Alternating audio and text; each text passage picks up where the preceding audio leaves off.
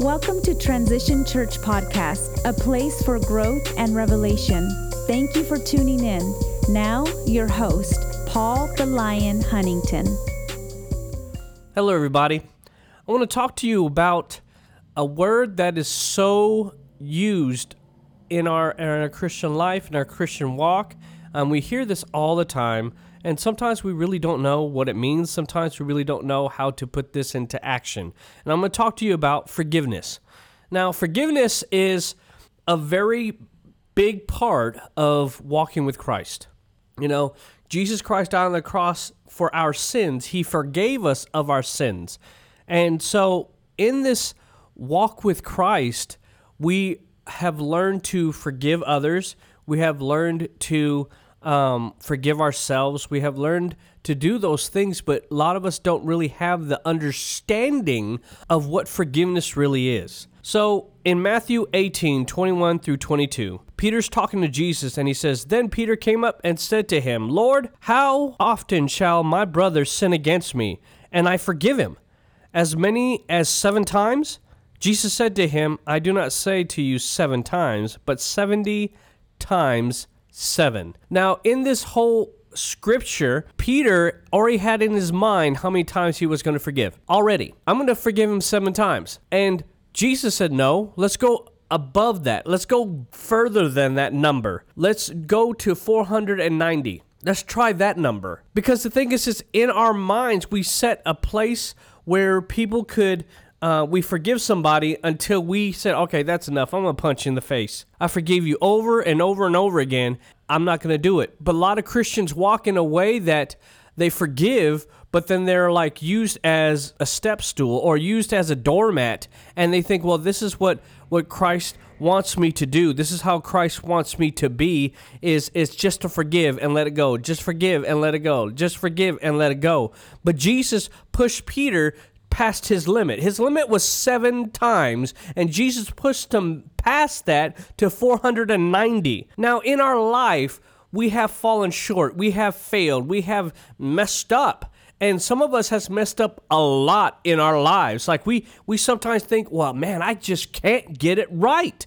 And we are our own critic, our own judge. And it's so hard for us to forgive ourselves as in 1 John 1 9, if we confess our sins, he is faithful and just to forgive us our sins and cleanse us from all unrighteousness.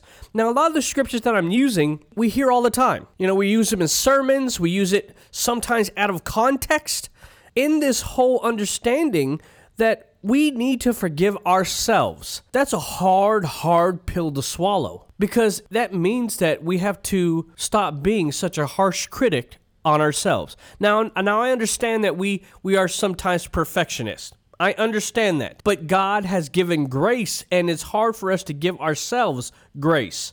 So if you mess up, it's hard to tell yourself, "Do it. I'm going to give you grace." So, in my case, Paul, you messed up and I'm telling this to myself Paul, you messed up. All right, Paul, I'm going to give you grace. You could do better. You could do better, man. Get up and try it again. Now, that's hard for us to tell ourselves. Now, we could say that to somebody else. Oh, I forgive you. And a lot of us have this light of when we said, I forgive you, we're putting this light on ourselves as though we're made perfect or we have the power over the person that failed. But that's not the case. You know, God says, Forgive others so I can forgive you. The Lord's Prayer forgive us our debts as we forgive our debtors. You know, so in that whole thing is this let's deal with us first and then we could forgive others because then we have the understanding of what grace is. We have the understanding of what mercy really is if we're willing to give ourselves mercy. Because we a lot of times we don't.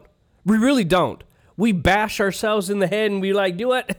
Man, you messed up again. I can't believe you messed up again oh man, you and we talk trash to ourselves. You know, oh, you're a loser, man. You're never going to get it right. And those are lies that the enemy plants in our mind, and we actually start to believe them and start to act as though they are true. God forgave you, so forgive yourself. In 2 Corinthians 5 17 through 18, therefore, if any man be in Christ, he is a new creature. Old things are passed away. Behold, all things are become new. And all things are God of God, who hath reconciled us to himself by Jesus Christ and hath given to us the ministry of reconciliation. Now, I said previously, you know, that a lot of times we we forgive and then we forgive and then we forgive and then we forgive, but we stay in that same relationship. There's no change with the other person. There's only a change with you. You're moving forward. You're trying to to build on that relationship. And the thing is, is a lot of times we end up as doormats to other people. Now, in my life, I've I've been hurt a lot. Uh, you know, and it's never you know fun. You know, it's never the thing that I I, I choose to go through. And yet you know, I had first I had to learn what for, forgiveness is, then I had to learn what forgiving is. See, there's there they sound the same. One is a thought and one is an action. Forgiving is I'm going to take the steps to forgive you. I'm going to walk forgiveness out. I'm going to continue day in and day out as you pop into my mind or as I think of myself, I have to walk in forgiveness with me or walk in forgiveness with that person. So it means like if you think of that person, it's not like a sting to you, like, oh man, I remember what they did. Because a lot of times it's so hard. I want to tell you, it is so hard to think of about somebody in the positive sense who hurt you, who did you wrong. It is. And I'm in this process right now of walking it out. But in the understanding of, okay, all right, God, I, I forgive them. Now, I'm not going to uh, go to that person and say, hey, I forgive you. Because sometimes we feel that if we go to that person and literally tell them, I forgive you for what you did, we have a, a, an entitlement of, I am superior to you because you messed up and you did me wrong. Now, truth is truth, and a lie is a lie. But if you walk in the understanding of, I forgive them, God, I don't have to go to them say, hey, I forgive you. A lot of people in the church sense has has this mindset of, you know, I forgive you as in though they are they have arrived. They have overcome everything and they literally have nails, nail prints in their hands and feet, and they have a, a puncture hole in their side and a crown of thorns, scars on their head. They died on the cross for us. Some some of us have that mentality, and that's that's the thing is is no, you forgive and then you walk out as you are forgiving them. You're taking every step every day to forgive them. You're saying, God, I forgive them for what they did to me. I forgive them that they hurt me. I forgive them of the sting that I feel. I forgive them of the bad memories that, that was created. I forgive them, God. And I'm going to walk forward. I'm going to walk this out. And sometimes it's so hard to do that. But I was listening to a, a lady who was talking about forgiveness, and she encouraged her audience to go past forgiving. God, I pray for their healing and restoration. Man, that was so powerful. Just that phrase takes forgiving to a whole new level where you're not just saying, okay, I let you off the hook. You're saying, God, I want you to heal them and I want you to restore them. I want you to bless them. That word, blessing. Okay? So we pray blessing over somebody who hurt us as though it's hot coals over their heads. So we're praying that something bad happens. We, we're, we're looking for that bad thing, like, oh man, what? They broke their foot? Oh, uh, see, I told you that blessing was coming. But then there's a prayer that I heard somebody pray is God, I pray that you you reward them according to their deeds. Well, that's a, that's a tough prayer to pray because the thing is, is then you'll be re- rewarded according to your deeds. Are you Mister or Mrs. Perfect? I, I don't think so. I don't I don't want to be judged according to my deeds because I fail. I'm flawed. But if we go past that and say, God, restore them, heal them, that is a place where you can receive healing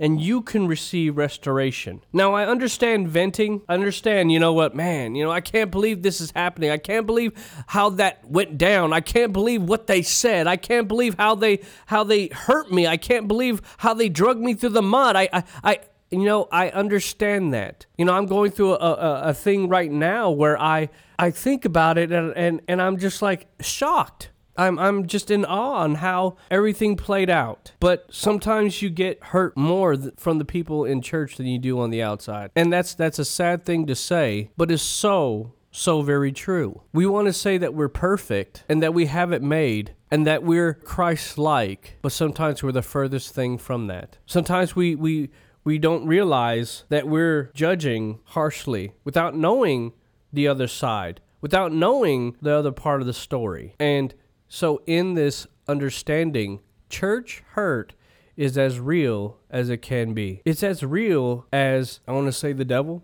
It, it it really is real. And it's sad that phrase church hurt is so prevalent in the body of Christ. A lot of times, the people who do get hurt, they get rejected, they get pushed away, they get judged. Not knowing the other side, it's it's what leadership has said about them. And so the congregation who feels, you know, who is there for them and who who loved them and who was, you know, friends with them is now rejecting them because they only hear one side. And so as as I'm walking that out now, it's the understanding of who Jesus really is and how flawed I am. Lord, I pray that you'll restore them. I pray that you heal them. Now, in forgiving, you don't just forgive and go back to a toxic environment, go back to abusive relationship go back to pain because humanly thinking, I'm not going to go back to somebody who punched me in the face and be like, I forgive you. Let's continue on walking on our journey.